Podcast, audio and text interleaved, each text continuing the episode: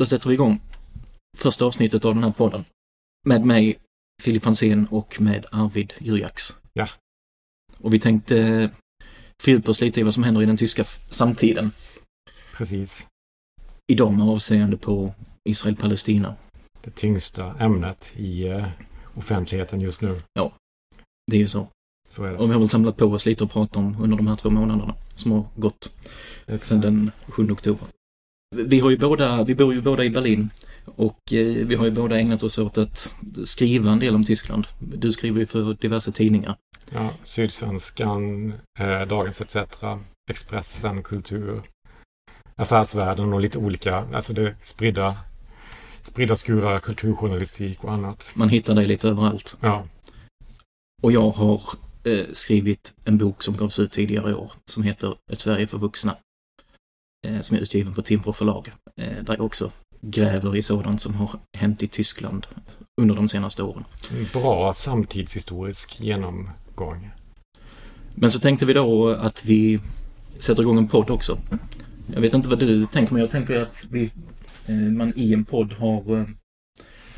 man kan uttrycka sig lite mer fritt och vi kanske kan lyckas göra sådant som händer i Tyskland lite mer levande och lite mer tillgängligt än vad man annars förmår. Någon slags, eh, vad ska man säga, eh, andra pen, alltså pendeln slår åt andra hållet, hoppas vi. Eh, Så tycker man att det låter intressant så är det väl bara att hänga med här, lyssna på vad vi har att säga. Och tycker man att eh, det funkar bra, att vi har, eh, har något att komma med så eh, får man såklart gärna hjälpa oss att nå ut, tipsa andra, hjälpa oss att sprida, eh, sprida podden. Men med det sagt, vi sätter väl igång. Israel-Palestina. Mm. Eh, Det har ju ännu mer nu de senaste dagarna tycker jag etablerats en, en ganska stark föreställning runt om i världen om att Tyskland har särskilda problem med att eh, diskutera den här frågan. Jo, men det har ju varit både, framförallt egentligen i eh, utländsk, utländsk eh, rapportering. Alltså jag vet inte, Tyskland har varit väldigt mycket ägnat, ägnat sig väldigt mycket åt, åt sig självt. Ehm, och kanske inte varit så fokuserad på sin egen, på sättet de gör det. Men, men Mm. ehm, eh, det, finns, det finns ju flera artiklar i, ehm, i utländsk press som har tagit upp det här på ett väldigt kritiskt sätt. Vi tänkte rekommendera ett par stycken som Lästips. lästips också för folk som inte kan tyska. Deborah Feldman skrev en, en artikel i The Guardian. Hon är amerikansk-tysk eh, författare. Mest känd för att ha skrivit förlagan, en romanen till det som blev en serie, Unorthodox. Ja, den gick ut på Netflix för några år sedan va? Ja.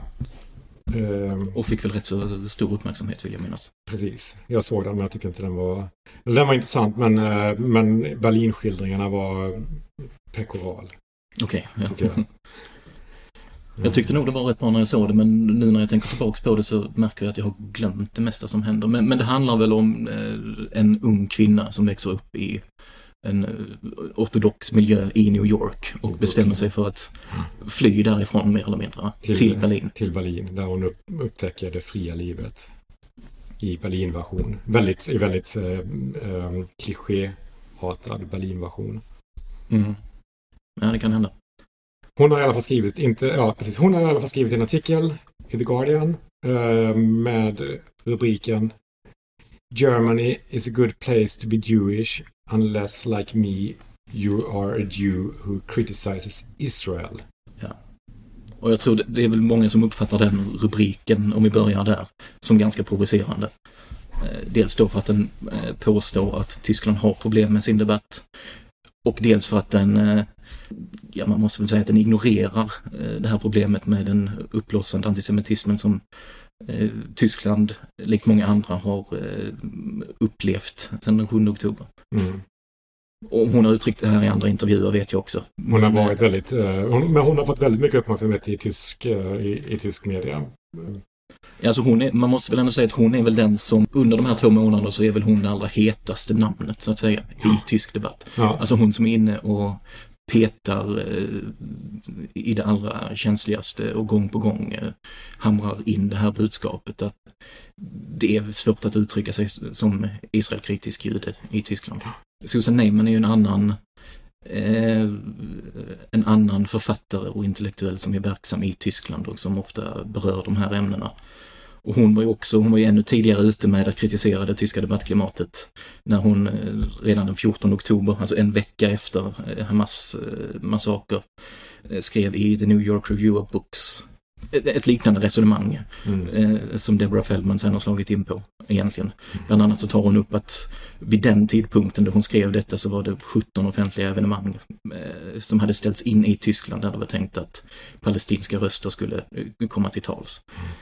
Så att, så att de menar, och det finns även andra, men de menar då att Israelkritiska röster tystas eller stöts ut på olika sätt och det är väl med den eh, verklighetsbeskrivningen som vi tänkte själva dyka ner i sånt som vi har fastnat för. Mm. Eh, eller tyckt, kanske sagt något intressant om Tyskland under den här senaste tiden. Den senaste, jag tänkte också man kunde nämna eh, för icke-tyskspråkiga lyssnare att det finns eh, i litteraturmagasinet Grant, senaste nummer. Det finns online, tror det fortfarande är utan paywall. Finns det också en, en lång intervju med eh, bland annat personerna bakom Forensic Architecture eh, där de också kritiserar eller går igenom väldigt mycket Tysklands eh, reaktioner eh, mm. och den, det offentliga samtalsklimatet i landet mm. Eh, efter, efter terrorattackerna.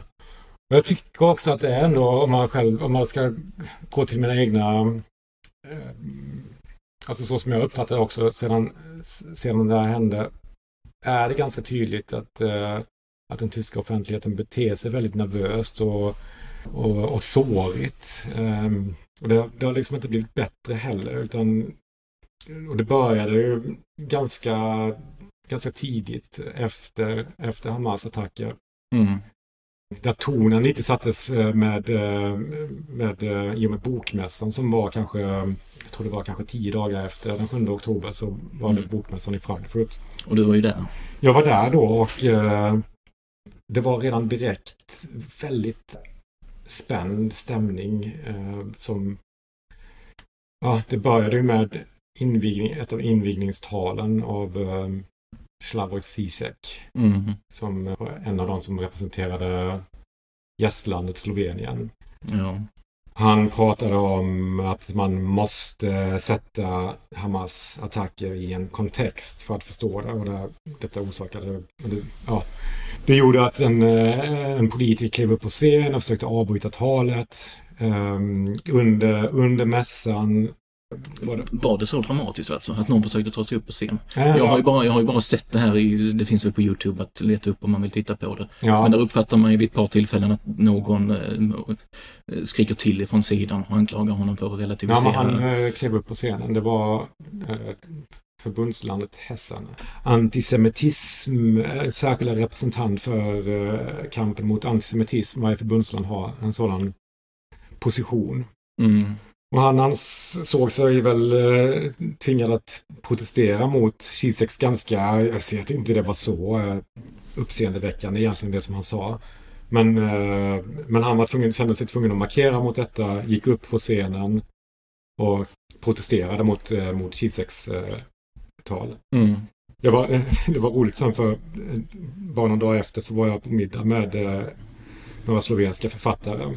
I Frankfurt alltså? I Frankfurt. Mm. Och de som värdland då, eller som gästland inbjudna som som, det är en väldigt stor ära och för, för Slovenien var det också det största, den största kultursatsningen sedan eh, självständigheten från Jugoslavien. Oj, ja. Så det är, väldigt, det är en väldigt stor grej mm. att vara gästland på, på bokmässan i Frankfurt för ett så mm. litet land. Men de, var, de här författarna var ju eh, uppriktigt förolämpade av den här eh, tillställningen och hur, hur deras stora filosof Zizek hade behandlats mm. eh, under det här talet. Och de, eh, han är väl kanske deras världsstjärna på sätt och vis. Ja, det är han ju.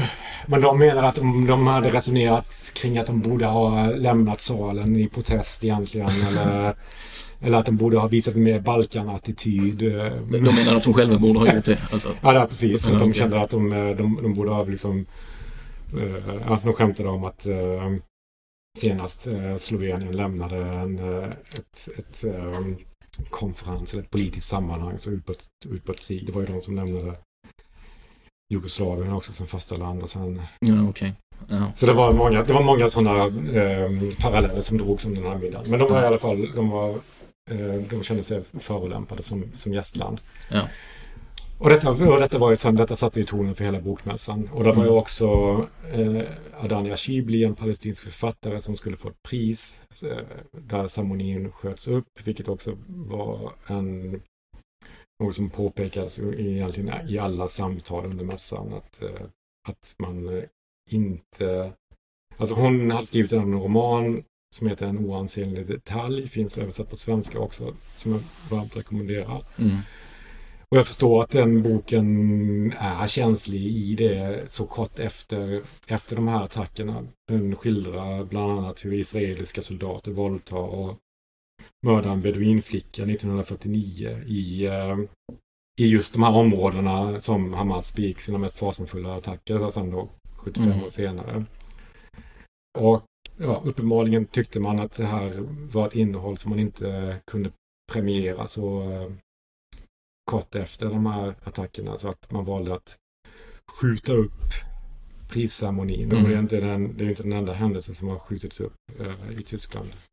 Alltså det, det var också tydligt, det exemplifierar också på något sätt stämningen efter, eller fram till nu egentligen. Och, eh, som, så, som, så som Tyskland har betett sig i, eh, i det offentliga samtalet eller i offent- eller så som den tyska offentligheten har agerat efter detta.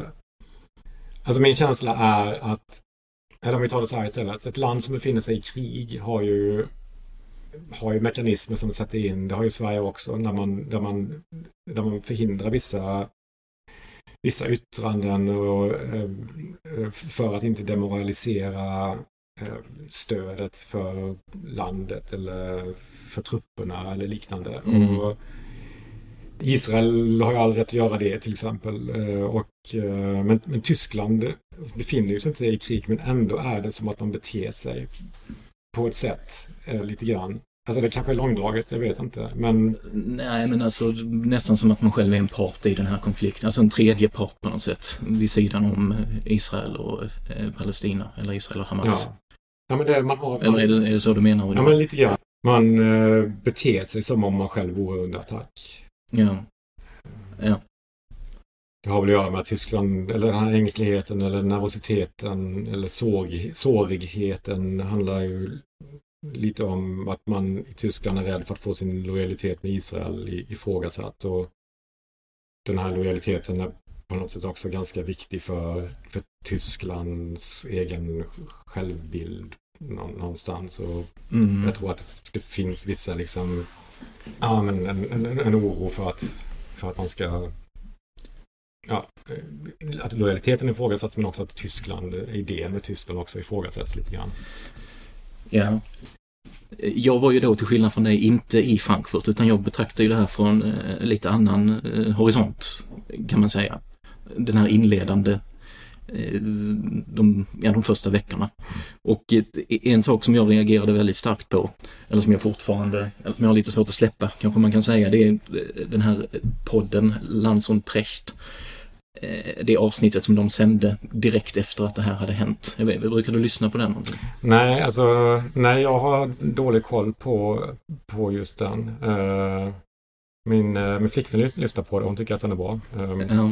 Hon, har, hon, är bra. Hon, hon är inget fan av vare sig den ena eller den andra, men hon tycker att i, tillsammans Så eh, händer det någonting. händer det någonting. Så händer någonting. Ja. Lans och Precht. Alltså Mm. Lans Lans, precis, de gör, då, de gör en podd tillsammans eh, och det är man måste väl säga att det är eh, en av Tysklands största poddar överhuvudtaget. Eh, beroende på när man tittar på de här topplistorna så ibland ligger den liksom allra högst upp på listorna och ibland åker den ner några placeringar men jag tror Eh, om man ser till kategorin mm, samtidskommenterande eller samhällskommenterade poddar så tror jag att mm, den är kanske den allra största som finns i Tyskland. Eh, och det är då två, två herrar. Marcus Land som är en väldigt känd tv-moderator och Richard David Precht som träffas en gång i veckan och diskuterar sådant som eh, händer i, i samtiden.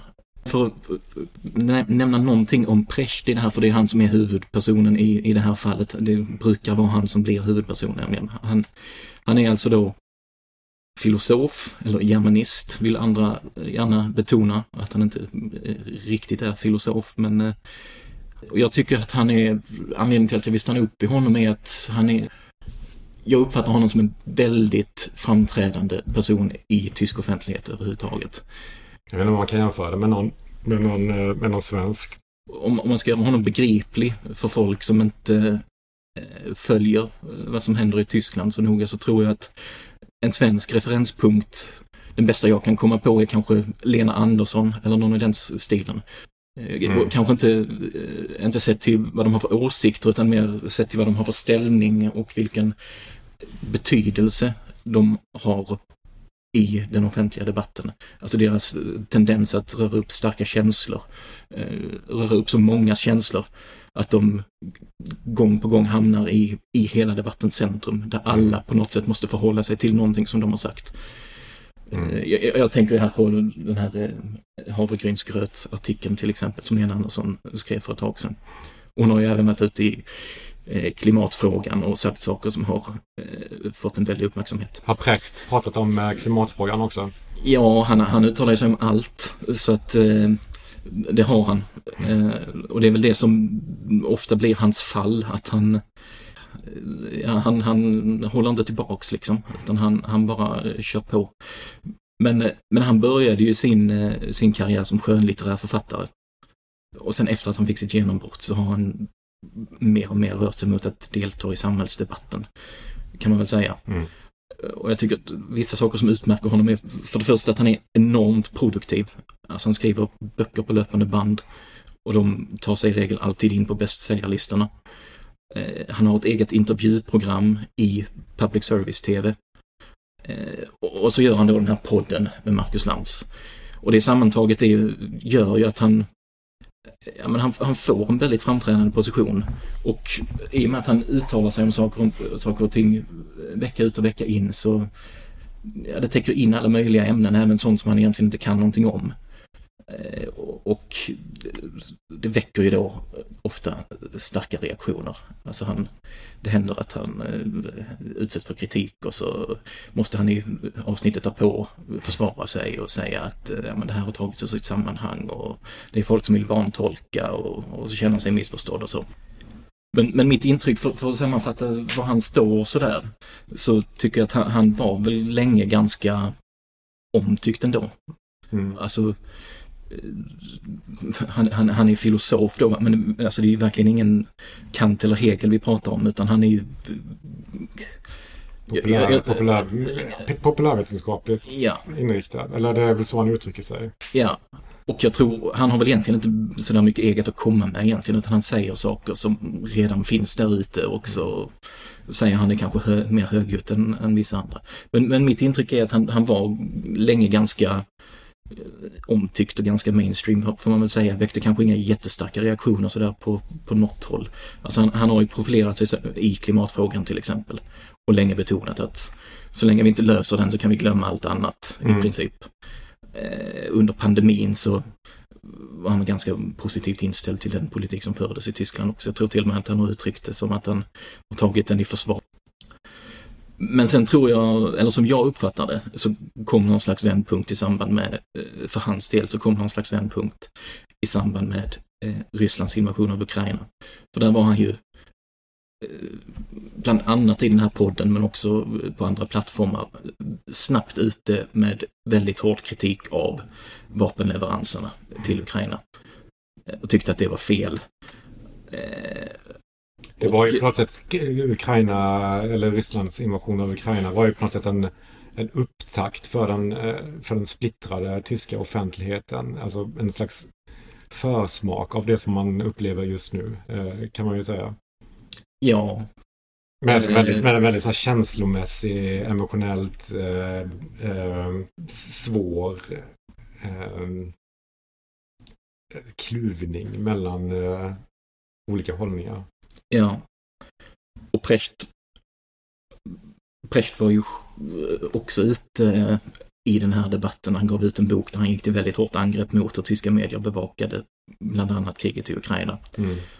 Eh, Och jag, jag tycker väl att sen dess så det, det, det är allt fler som börjar störa sig på honom, om man säger så. Mm. Alltså det gick, det gick kanske lite under radarn tidigare, eh, mycket av det han sa, men, men det är många som börjar få nog och tycker att man kanske kan hålla tyst ibland också. Mm. Eh, Och inte det här nästan eh, ja, tvångsmässiga beteendet att uttala sig om precis allting som händer hela tiden. Och nu är han i blåsväder igen. Ja, han har ju eh, han har ju kommit att bli det för så då kommer ju då 7 oktober 2023 så småningom. Eh, och Hamas utför sitt angrepp på Israel. Och jag tycker, under de dagarna som följer där så, så märker man ju hur den här, den här frågan väcks till liv. Eh, man märker hur extremt känslig den är. Eh, och, och man förstår allt mer vad som har, har hänt i kibbutzarna och vad som har hänt på den här musikfestivalen. Och man inser, inser liksom att ja, det här är ju världshistoria det som händer. Och samtidigt så vet man att på, på fredag kommer nästa avsnitt av Lands och Precht. Eh, man vet att det som händer nu i Israel och Palestina är typexempel på sådana frågor som eh, de brukar ta upp i podden. Eh, Man vet att Richard David Precht har en tendens att slänga ur sig saker som han inte har jättebra koll på. Och man vet att han har blivit till en slags figur som allt fler älskar att hata på något Mm. sätt. Så att redan, redan innan det här avsnittet kommer så är det på något sätt eh, Ja, det, det är liksom, det står redan klart vad som kommer att ske. Mm. Hur, hur den tyska debatten kommer att eh, arta sig. Mm. Vi kan ju lyssna på vad som sades där i podden. Du siehst diese Menschen, die, die, die, die meisten von denen arbeiten nicht, weil sie sich wirklich vollumfänglich der Religion widmen, verweigern sich dürfen, oftmals. dürfen gar nicht arbeiten. Ja, ja, also die Religion ich, sagt ein paar Sachen, Diamantenhandel Richtig. und ein paar Finanzgeschäfte ausgenommen. Genau, genau. Das ist ja grundsätzlich äh, von der Religion her untersagt. Det som händer här är alltså att eh, Lantz, Marcus Lantz, för in samtalet på eh, ultraortodoxa judar och säger att de flesta inte arbetar. Varpå Precht lägger till att eh, religionen inte ens tillåter dem att arbeta. Med undantag för diamanthandel och eh, viss finansverksamhet. Eh, Och det här väckte ju då minst sagt Starka reaktioner. ja. Helt enkelt eftersom det inte stämmer, det han påstår. Ja. Och det var ju andra i debatten inte sena med att påpeka. Så att Precht fick be om ursäkt. Eh, den här sekvensen ur podden eh, som vi spelade upp, eh, den togs bort. Lantz och Precht de påskyndade inspelningen av nästa avsnitt så att den tidigare lades och de ägnade hela det avsnittet åt att be om ursäkt och bemöta den kritiken som hade, hade yttrats. Och så, Antisemitisk tankeföreställning. Ja, precis. precis. Lätt komma till uttryck. Precis. Eh, och det fick bland annat eh, följder som att eh, en föreläsning med Precht ställdes in och så vidare. Men det som det är, det är väl egentligen ingen som påstår att han är antisemit och det är ingen som tycker det heller, men, de, men som du säger, de, de påpekar detta att det är en antisemitisk tankefigur som han reproducerar och det är det, det som är själva kritiken. Men jag tänker, för, för att ge någon slags eh, bild av de här reaktionerna, för det är ju reaktionerna som på något sätt säger någonting om Tyskland här. Vad, vad händer i Tyskland när någon i Prechts ställning säger detta? Och då har jag gjort lite sökningar här i olika tidningar. Artiklar som eh, berör detta, kritiserar detta eller på något sätt eh, eh, diskuterar själva eh, efterspelet som Mm. följde. Då hittar vi i Spiegel fem stycken artiklar. Och då, då pratar jag om, det, det, är inte, det är inte bara sökningar där, där jag får träff på hans namn utan eh, alltså det, det finns ytterligare träffar där han förekommer i någon bisats sådär. Men det, detta är alltså artiklar som handlar uteslutande om honom och det som har sagts i podden. Så Spiegel, fem stycken. Eh, Frankfurter Allgemeine Zeitung, sex stycken. Zeit Online, sex stycken. Die Welt, nio stycken. Och Süddeutsche Zeitung, tio stycken artiklar. Mm inom loppet av en, två veckor. Eh, där alla ger sig på, jag, tror, jag har inte läst alla de här såklart, men jag har läst några stycken. Och vad jag har kunnat se sådär överskådligt så är det väl en av de här som lite försiktigt tar honom i försvar. Mm. Och resten eh, attackerar honom med eh, näbbar och klor. Klassisk shitstorm som man säger på tyska. Ja, precis. Eh, och och det är inte bara i tidningarna utan eh, de här satirprogrammen som brukar gå om helgerna. Jag tror alla på något sätt eh, tog upp den här eh, sägningen av honom. Eh, Jan Böhmerman satte ihop en sketch till exempel eh, i, i inspelningsstudion som Landsopprecht använder sig av. Ja, jag menar när det ser ut så här i traditionella medier, i, i liksom traditionella tv-kanaler traditionella tidningar, då kan man själv föreställa sig hur det ser ut i eh, sociala medier. Mm. Eh, där blir han ju fullkomligt överkörd. Mm. Och eh, jag vet, jag kan, det kanske låter raljant av mig eh, och, och diskutera detta på det, det Jag har egentligen inget emot reaktionerna som, som sådana, men jag tycker att eh, det, det säger ändå någonting intressant om Tyskland att det här blev en sån enormt stor sak.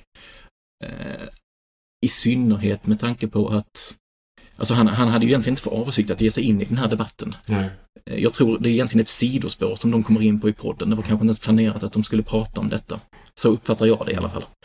Men det, men, det, men, det, men, men det som du vill visa med det här är tyckte då att, eh, att eh, potentiellt antisemitiska uttryck eller antisemitiska uttryck eh, har, är man väldigt, man passar väldigt eh, väl på det. Eller man, vad säger man, man slår ner på det så fort så fort den visar sitt fula, fula tryne. Ja, jag tror, jag tror det, säger, det säger dels någonting om eh, vilken ställning han har i den tyska offentligheten.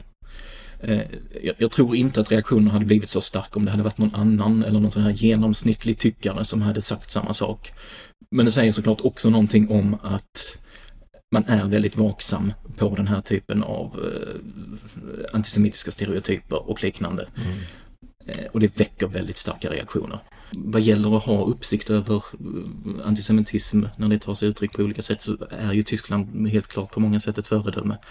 Men eh, när, man när man sätter det i relation till annat som sägs så, så framstår i vissa fall ganska tydliga kontraster. Och jag tänkte jämföra, det här med, jämföra detta med en annan formulering som förekom i den tyska offentligheten ungefär vid samma tidpunkt som de spelade in sin podd. Och eh, då är det återigen i samtal med Marcus Lantz. Eh, inte i podden, men eh, i hans talkshow som sänds tre kvällar i veckan. Och där var bland annat en person som heter Ahmed Mansour inbjuden för att tala om angreppet på Israel Mm. och den ökande antisemitismen i Tyskland. Eh, bara kort om honom, han, han är ju han är väl en sån som länge har menat att Tyskland har problem med integrationen. Eh, det finns en utbredd antisemitism bland invandrargrupper och det måste man Mm. prata om och, och, och sådär. Eh, jag vet inte exakt hur hans resonemang brukar lyda, men ungefär så brukar han resonera. Eh, men då sa han bland annat så här i det tv-programmet. wenn Israel jetzt Schwäche zeigt, wenn sie nicht in der Lage ist, die formulierten Ziele, und zwar die Vernichtung von Gaza, auch erfolgreich zu betreiben, wird sie gefressen. Om Israel visar sig svagt och inte lyckas uppnå sitt uppsatta mål att förinta Gaza kommer landet att gå under. Mm. Ungefär så säger han. Förinta Gaza. Kanske också en formulering som skulle kunna orsaka vissa reaktioner. Minst. Men, men, eh, men då, har vi, då sitter han i tv och säger detta och programledaren Marcus Lantz har inga invändningar. Det var Marcus Lantz där också då. Eh, Ja. Eh, De andra samtalsdeltagarna som sitter i studion samtidigt har inga invändningar. Eh, Dagen efter när det här programmet kommenteras i media och tidningar så, är det ingen som reagerar på den här formuleringen. Så att det är först, så som jag uppfattar det, så är det först på X som det dyker upp någon, jag vet inte om det var någon vänsteraktivist eller vem det var, men som liksom ställde Mansour mot väggen. Alltså i princip, Mm. vad är det du sitter och säger egentligen? Och eh, efter det blev han, då blev han såklart tvungen att säga att eh, nej men han, han uttryckte sig slarvigt och det var naturligtvis eh, Hamas han menade skulle förintas och inte Gaza. Mm. Eh, och och det, det, det, det finns ingen anledning att misstro honom på den punkten, men det är ändå... När man jämför med de här massiva reaktionerna på det som Precht säger och de reaktionerna som fullkomligt uteblir av etablerade aktörer i offentligheten när någon säger att man måste förinta Gaza. Jag, jag tycker ändå att det, det blir en väldigt tydlig kontrast. Mm. Och eh, Dubbla måttstockar. Ja, eller det är kanske inte måttstockarna det är fel på, det är kanske bara att man har uppmärksamheten riktad på eh, mot vissa saker snarare än andra. Mm. Jag, jag, jag tror det är där förklaringen ligger. Mm. Så, så min- min poäng är bara att eh, ja, jättebra att Tyskland liksom håller koll på antisemitiska tankefigurer och markerar mot det när de dyker upp. Men, och här kommer då mitt men, att eh, när någon säger att man måste förinta Gaza så kanske det är bra om någon bara ställer frågan nu sa du Gaza, men visst menar du Hamas? Alltså, jag, tror, jag tror att man, om man backar lite bandet. Um, alltså det har, det, de senaste åren har det pågått en, jag tror jag nämnde det innan också, en stor diskussion om åminnelsen av förintelsen som en historiskt singulär händelse. Och Mm. det här är väl egentligen ett eget avsnitt kanske. Eh, Men kortfattat kan man säga att eh, framförallt postkoloniala tänkare har pekat på, det här, på den här unika statusen som historiens största folkmord har fått. Att det gör att det blir svårt för andra offergrupper att få upprättelse eh, för extremt kollektivt våld som de har utsatts för eh, i sin historia. Ja. Eh, och det här har lett till något som man brukar kalla offerkonkurrens, där den ena gruppens lidande värderas högre än, än den andra. Och det är en logik som, som så här rent reflexmässigt känns, eh, känns rätt så vidrig. Eh, men det här har i alla fall diskuterats eh, väldigt livligt i olika omgångar eh, de senaste åren. Och det här skulle, skulle för liksom ett annat exempel på eh, på, på, de här, på den här problematiken som, eh, som har uppstått i Tyskland. Det här var någonting som skulle diskuteras, eh, eller det skulle vara ämnet för en forskarkonferens nu. Jag tror det planerat till den här veckan till och med. Att hade tagit initiativet till den här konferensen företräder delvis den här nya kritiska hållningen till hur man framförallt i Tyskland hanterar sin minneskultur och vilken status förintelsen har. Mm. Och att ha en känsla av att det finns en oro för att om man ruckar på den här statusen som Förintelsen har för Tyskland, Tysklands identitet och, eh, och eh, Tysklands historia. Om man ruckar på den så ruckar man också på solidariteten med Israel. Så Mm. den här forskarkonferensen som skulle hållas nu, den skulle hållas... Eh, eh, alltså det var en myndighet, Bundeszentrale för, för politische Bildung, Mm. skulle vara värd för konferensen. Men de eh, valde att ställa in helt enkelt. Och med motiveringen att, att nu var det tid att vara solidarisk med Israel. Mm. Och detta skedde utan, utan deltagarnas samtycke. Så det är ytterligare ett exempel på där man, där man, där man uttrycker liksom, eller där, man, där det finns tecken på att man, eller tecken är ganska tydligt att man, eh, att man är nervös kring, eh, kring sin egen identitet skulle jag vilja säga. Mm. Men det är också en, en, en, en punkt i en lista över andra tveksamma ingrepp som, som, som man gör ganska, ganska snabbt. Här nu ett, annat, ett annat exempel som också har diskuterats i Sverige är ju ramsan from, from the river to the sea som man har Mm. valt att förbjuda eh, i Tyskland. Mm. Ett beslut som, man, som inrikesministeriet fattade, fattade i samband med att man förbjöd Hamas Mm. och eh, organisationer som, eh, som stöttar Hamas i Tyskland. Ja. Och direkt efter det här beslutet så gick jag förbi en pro-palestinsk eh, demonstration här i Kreuzberg. Och jag förstår att man kan använda den här ramsan som ett antisemitiskt slagord. Och det görs det också. Mm. Och man har anmält det också i tidigare fall under demonstrationer i Tyskland. Och domstolar har då avgjort från fall till fall eh, utifrån kontext om om det funnits antisemitiskt eh, syfte med, eh, med ramsan. Mm. Men nu vid den här demonstrationen som jag, var, eh, som jag såg då så var det poliser som gick runt och kontrollerade alla deltagarnas skyltar eh, innan de anslöt sig till demonstrationen. Och då var det en kvinna som hade just den här texten på, på sin skylt. Och hon blev helt enkelt sonika, helt sonika stoppad och, eh, och bortförd av polisen. Mm. Och det här, jag tycker det känns liksom lite... Uh, man märker kanske då att man har en, en, annan, att man kommer från en annan yttrandefrihetskontext. Som svensk. Som, som svensk. Mm. När man... När det smakar lite illa när man ser den här typen av aktioner. Och samtidigt så hedrar man offren, de israeliska offren från Hamas attacker i väldigt så här officiella minnesceremonier eh, i samband med den eh, med åminnelsen av eh, novemberpogromerna den 9 november. Mm. Så det blir ju lite det här, jag vet inte om det här är ett exempel på den här typen av offerkonkurrens som, uh, som man talar om. Uh, eller om det är, om, eller om det är uh, typ, man har ju pratat, alltså det finns ju ett, ett i de här sammanhangen ett väldigt omdiskuterat begrepp som är det där Tysklands Tysklands lojalitet med Israel är tysk statsräson. Mm. Um, Ja, det är ju någonting som har yttrats av politiker eh, gång på gång på gång. men Merkel som var först ut med det när hon talade i Knesset. Ja.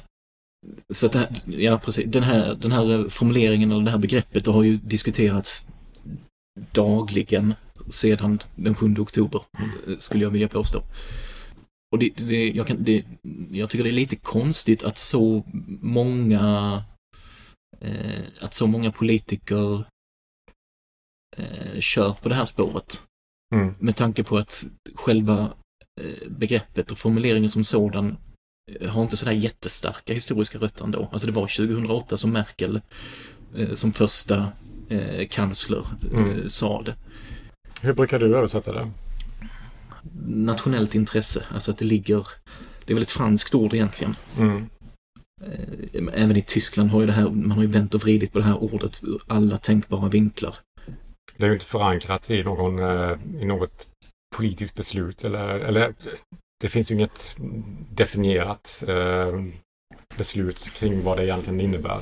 Nej, precis, precis. Det är ju liksom, det är ett eh, retoriskt, alltså ett politiskt begrepp. Det är ju inte rättsligt Nej, förankrat på något sätt. Och jag tror alla lägger lite olika betydelse i ordet. Alltså det, det, det finns ingen, det är därför det finns en diskussion också såklart. Alltså det, man vet inte riktigt vad det här betyder. Det är någonting alla säger, men man vet inte riktigt vad som menas med det.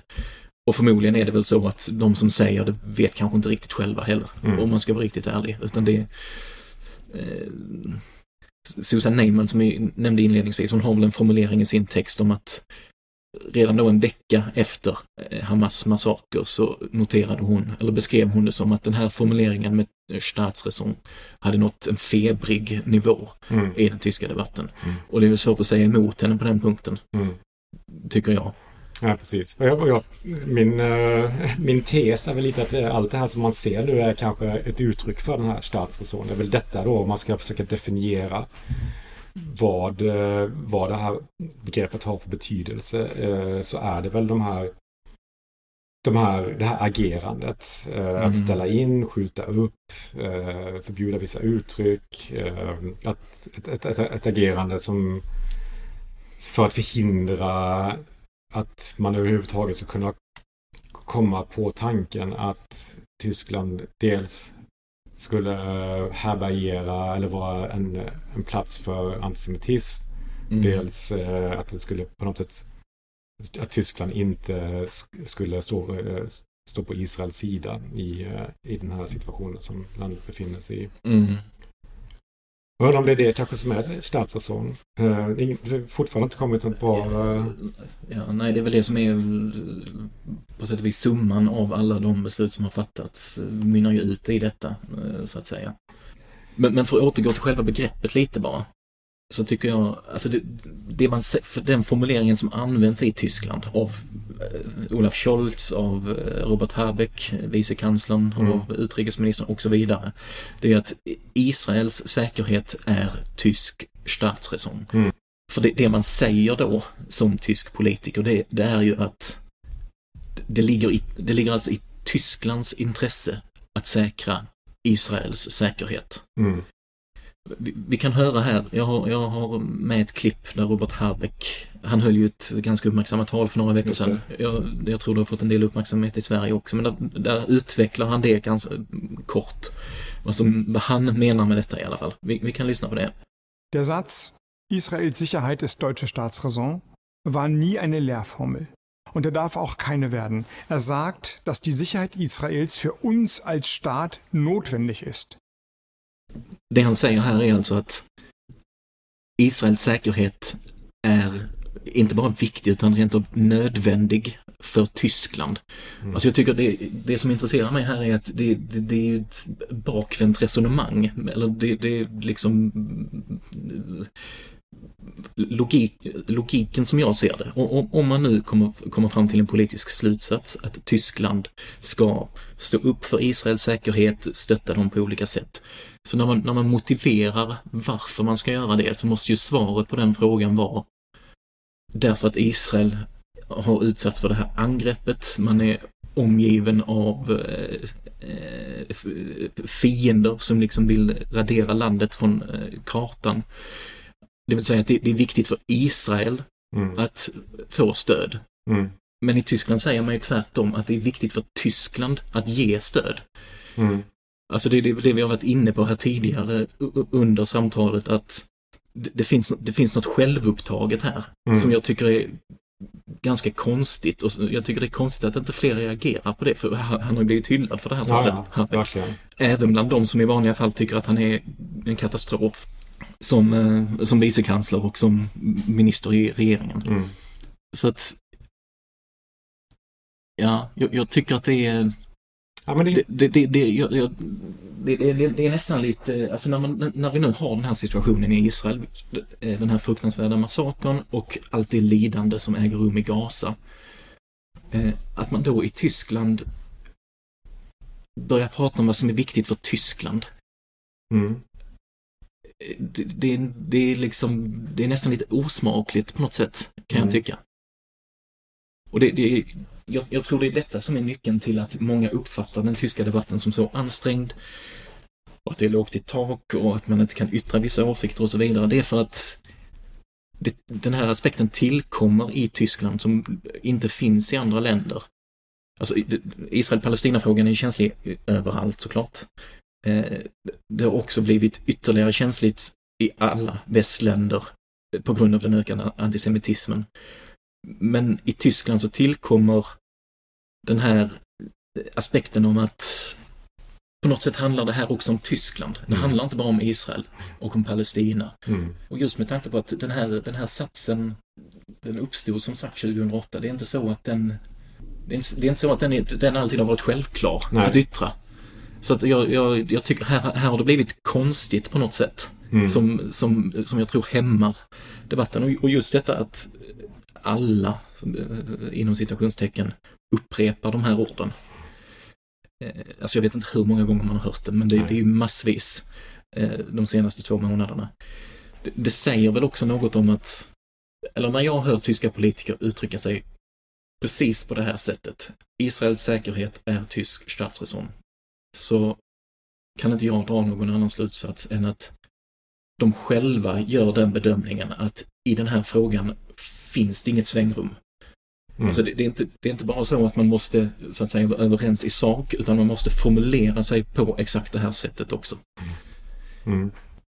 Nej men och det är det som jag tror att du har, du, du har en bra poäng där faktiskt med, eh, med att det finns något självupptaget i, i det. Att det handlar mer om eh, Tysklands säkerhet, eller Tysklands säkerhet, men Tysklands eh, identitet egentligen. Ja, precis. Eh, för det, för det blir väl så att om, om, om en, en tysk politiker plötsligt skulle stå där och säga att nej men det som händer i Israel, det angår väl inte oss, det får de väl hantera själva. Alltså det skulle vara att slå undan liksom ett ben i eh, den nationella självbilden.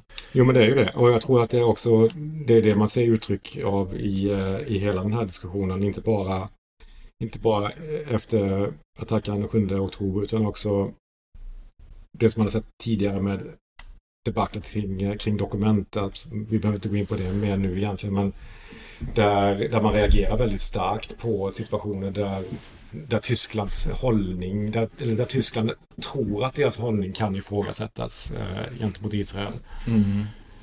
Um, att det finns, alltså hela det är någonstans eh, Tysklands förmåga att ha tagit itu med historien är ju en del av landets skapelsemyt nästan. Eh, mm, och hållningen till Israel är, är en, en, en liksom den, den idag eh, levande delen av den här skapelsemyten eh, mm. på något sätt. Eh, Alltså det finns, det sitter väldigt djupt i, eh, i, i den tyska, åtminstone i den officiella delen av den tyska offentligheten, att man genom att bekänna sig till eller genom att ha det här med Israels säkerhet som ett, interna- eh, som ett nationellt intresse så är det också det är ett sätt att identifiera sig som, som ett land som har kommit, tagit, tagit itu med sina historiska förbrytelser och, eh, och fortfarande tar itu med det. Det är liksom en, löpande process. Mm. Men ibland, ibland också, nej, jag vet inte hur det har varit för dig, men när man har haft ett kritiskt perspektiv på hur Tyskland hanterar situationen just nu som boende i Tyskland så känns det ibland lite förmätet att sitta liksom och och peka, peka med hela fingret på hur ehm, på att de beter sig konstigt och vad fan har hon på med liksom och man bara tar sig för, för pannan. Mm. Men sen ibland när jag pratar med, med mina tyska vänner, med, vänner om det så är det att de bara men du förstår inte heller hur det är att ha vuxit upp i den här i, i det här landet med den här historien och med den här, med den här bördan. Mm. Uh, och, och det, och ja, man, det, ja, det är lätt, det är lite förmätet att ibland ha känslan ibland av att man liksom bör ta med slags ödmjukhet också inför, inför det som, som det landet har gått igenom. Det, någonstans är det ju också, det finns ju offertrauma. Sen någonstans känns det också som att som att det finns ett förövartrauma som, eh, mm. som Tyskland också brottas med. Eh, när vi diskuterar de här sakerna skulle jag nog vilja dela upp eh, Tysklands reaktion i två delar skulle man väl kunna säga. Alltså dels då att eh, Tyskland generellt sett är väldigt eh, eh, pro-israeliskt jämfört med andra länder. Eh, och det är väl de flesta överens om, det är väl inget kontroversiellt att påstå det. Eh, och det märker man så att säga i debatten. Men sen så finns det, som du har återkommit till flera gånger här redan och som du skrev i någon text i Sydsvenskan också där du beskrev eh, beteendet eller agerandet som nervöst. Mm. Och det fick mig att haja till eh, just själva ordvalet nervöst. Det händer ju med jämna mellanrum att folk vill beteckna eh, tidsandan på olika sätt. Men det var, det var liksom något i just det här ordvalet som faktiskt kändes ganska pricksäkert. Jag tänker, alltså man skulle ju kunna genomföra alla de här åtgärderna som man har vidtagit i Tyskland utan att det nödvändigtvis behöver vara nervöst. Mm. Alltså man skulle kunna göra det med självförtroende. Säga mm. att vi förbjuder detta, eh, punkt slut. Men ändå så har både du och jag och uppenbarligen många andra Eh, känslan av att det finns, det bottnar i någon slags oro och osäkerhet mm. och nervositet. Mm. Eh, och det fick mig att tänka tillbaks på en, en dokumentär som sändes 2017 mm. som hette Din nervösa republik. Den har inte jag sett. Den nervösa republiken, nej. Eh, Den utspelar ju sig, det är i samband med att Trump blir vald i USA, Brexit eh, äger rum, eh, AFD i Tyskland växer sig starkare och starkare. Men då gjordes den här dokumentären och den fick ganska mycket uppmärksamhet och där får man följa vissa nyckelpersoner. Det är vissa politiker, det är vissa som jobbar inom tysk media. Man får följa till exempel Bilds eh, chefredaktör, man får följa vad som händer inne på Der Spiegels eh, redaktion under ett års tid där, 2016, 2017 någonting. Mm. Det jag vill ha sagt, den här, den här känslan som man, den här stämningen som vi har i Tyskland nu, jag, jag uppfattar inte det som någonting helt nytt utan jag tycker att det är någonting som har funnits ganska länge och som ofta blir särskilt påtaglig när eh, det uppstår något slags eh, det dyker upp någon ny rörelse eller ett nytt politiskt parti eller eh, olika yttringar i samhället som påminner om det värsta i Tysklands historia. Mm. Att många blir benägna att plocka fram det här ordet nervös för att beskriva den Eh, den stämningen mm. som då infinner sig i Tyskland. Jag har förberett ett annat klipp här med hur regissören till den filmen motiverade namnvalet mm -hmm. av filmen. Okay. Herr Lambi, Sie haben den Film genannt Die nervöse Republik, die Langzeitdokumentation ein Jahr äh, das Sie gedreht haben, begonnen im Frühjahr 2016 bis jetzt, bis ins Frühjahr 2017. Warum haben Sie ihn so genannt und nicht anders? wenn man sich anschaut, was in diesem Jahr alles passiert ist, also nur ein paar Stichworte, Brexit, Trump, äh, die AfD inzwischen in, ich glaube, elf Landesparlamenten. Hm, das führt nach meiner Beobachtung hm, zu einer äh, tiefen Verunsicherung der politischen Klasse in Berlin, zu der auch wir Journalisten oder viele Journalisten zählen, auf die ähm, jedenfalls in dieser Zeit äh, viele, denen ich da über die Schulter schauen konnte, nicht so richtig eine Antwort gefunden haben. Und da finde ich das Wort nervös eher noch blass. Also in Phasen hätte Hätten man. Sie ein besseres gewusst? Man hätte es auch hysterisch nennen können in, mhm. in Teilen.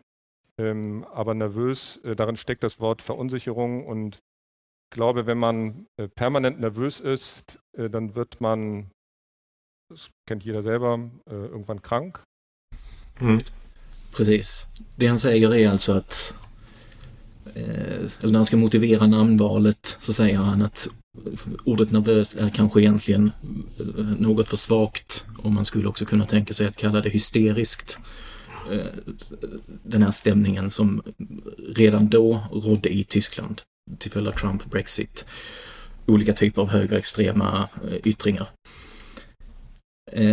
Men, han, men han bestämde sig ändå för nervös och motiverar det med att det, det, det, visar på någon slags osäkerhet som infinner sig i, han kallar det den politiska klassen.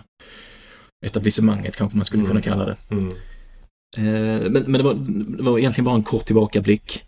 Eh, där jag menar att det, det vi pratar om nu i samband med Israel-Palestina egentligen inte är så, så nytt eller så specifikt för just den här debatten. Men så dök, dök det här ordet nervös upp mm. Igen då i det här sammanhanget. Eh, och det var en intervju som gjordes med eh, Efa Menasse, som också hon då är en av de, de som har skapat störst debatt under den här senaste tiden, mm. måste man väl säga. Ja, österrikiska författare. Ja. Eh, judiska rötter. Ja. Eh, grundade Penn Berlin förra året. Precis. Och då, då, skulle hon medverka i en intervju i en podd som heter Das Politikteil, eh, som görs av tidningen Die Zeit. Mm. Det är ett avsnitt som, eh, som kom ut den 3 november. Det handlar om hur hon uppfattar egentligen också den tyska offentligheten just nu, eller hur? Alltså... Ja, precis. Hon, hon, är också då väldigt kritisk. Liksom. Alltså, ja. hon, är, hon är inne och petar i allt det här som Såriga. många andra kanske väljer att runda. Mm.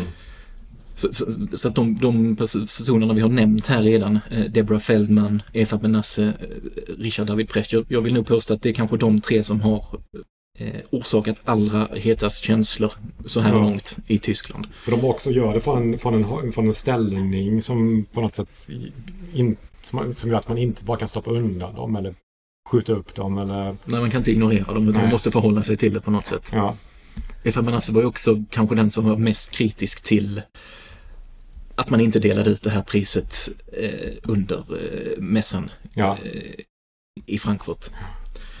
Men, men och jag, jag, alltså om vi har lyssnare som, som kan tyska eller håller på att lära sig tyska eh, eller vill använda sig av den tyska man en gång har lärt sig så, så skulle jag verkligen rekommendera det här avsnittet. Eh, Das Politikteil den 3 november alltså. Eh, därför att det, det är kanske enligt min mening det mest intressanta som har sagts i Tyskland så här långt. Det, det, ja, hon, är inne och petar i de här sakerna som, som någon behöver peta i men som inte så väldigt många gör. Men, men det, det som jag ändå slås av är att trots att hon, hon säger mycket intressant så tycker jag att det som är allra mest intressant och som kanske säger mest om stämningen i Tyskland, det är det som eh, en utav programledarna säger inledningsvis, precis när de ska börja Mm. intervjun. Och då låter det så här. Ich will eins vorweg sagen, bevor wir einsteigen. Ich will einmal ganz ehrlich sagen, das ist einer der Podcasts, bei dem ich ein bisschen nervös bin. Natürlich wegen des grauenhaften Massakers, das die Hamas am 7. Oktober in Israel angerichtet hat und wegen all der Bilder, die uns ständig aus Gaza erreichen, furchtbare Bilder. Aber schon auch, weil das Sprechen über das, was im Moment geschieht, so heikel ist, weil die Diskurse so verhakt sind, so emotional aufgeladen, weil Missverständnisse so naheliegen oder manchmal auch gesucht werden und weil es so diffizil, fast unmöglich ist, den richtigen Ton zu treffen. So, das einmal vorweg gesagt. Ich bin ein bisschen nervös, wir versuchen es trotzdem. Eva, weißt ja, du noch eine kleine, eine ganz, Ja. eine ganz kleine Anmerkung noch dazu. Unbedingt. Es Du ist bist nicht nur bei nervös. äh, Doch schon. Mm. Alltså vad, vad är det som händer här egentligen? Alltså det, de, de ska göra en intervju, det, det är med ett av de mest intressant, en av de mest intressanta personerna man kan tänka sig i det här, eh, i just den här frågan. Och de har presenterat henne och de ska precis sätta igång och då plötsligt känner den ena programledaren sig tvungen att göra en utläggning om att han känner sig nervös. Mm. Alltså är, är inte det konstigt eller? Jo. Det, om, jag minns, om jag inte minns fel så är det också när intervjun är över så tackar han henne och säger att nu känns, nu känns det väldigt bra. Lättnad. Som någon slags, att han har genomgått en katarsis. När hon har petat i de här tyska såren som han Mm. uppenbarligen går och bär på. Mm. För jag tycker... Alltså, sätt, alltså, det är inte det att han är nervös, men det är det att han säger det som är konstigt, tycker jag. Och det kanske, det kanske är en slags lättnad för honom, det kan man väl själv tänka sig in i, att det, i vissa sociala situationer där man är nervös så kan det kanske kännas skönt att säga det. Och framförallt som han då lyckas med i det här fallet också få sin kollega att erkänna att han också är Mm. nervös. Ja. Det, det känns säkert bra för honom, men, men när jag sen när jag lyssnar på resten av den här intervjun så, så tolkar jag varje fråga som han ställer, varje kommentar han fäller mot bakgrund av att han är nervös. Alltså man sitter och tänker, han har kanske sovit dåligt i natt för att han vet att han ska göra den här intervjun. Så jag blir inte mindre nervös som lyssnare när, efter att han har sagt detta. Utan jag sitter ju mer på helspänn och uppfattar allting som mer ansträngt än vad det behöver vara. Mega kontroversiellt. Men också, men han, han pratar ju utifrån en eh, position som typ Tyskland. Han är ju på något sätt eh, det officiella Tyskland som uttrycker den här nervositeten. Och i och med att han säger att han är nervös så eh, är det ju också eh, som att han eh, täcker upp för eventuella fel som han skulle kunna komma att göra. Ja, precis. Det är någon slags gardering Ja. redan från början. Ja. Eh, Även om jag inte tror att det hjälper direkt, men det är väl det han vill åstadkomma. Ja.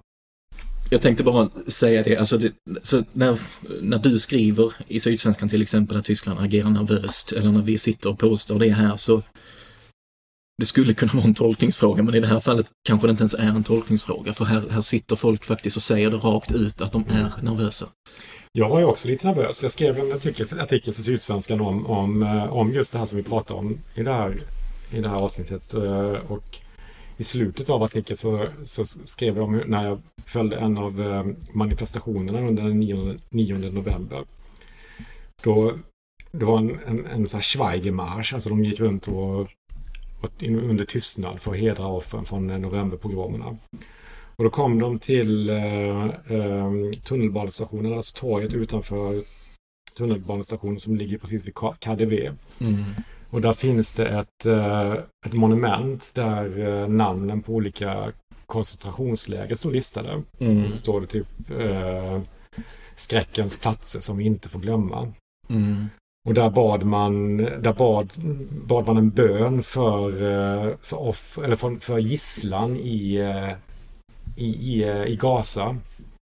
Ehm, och, men man nämnde inte invånare i Gaza.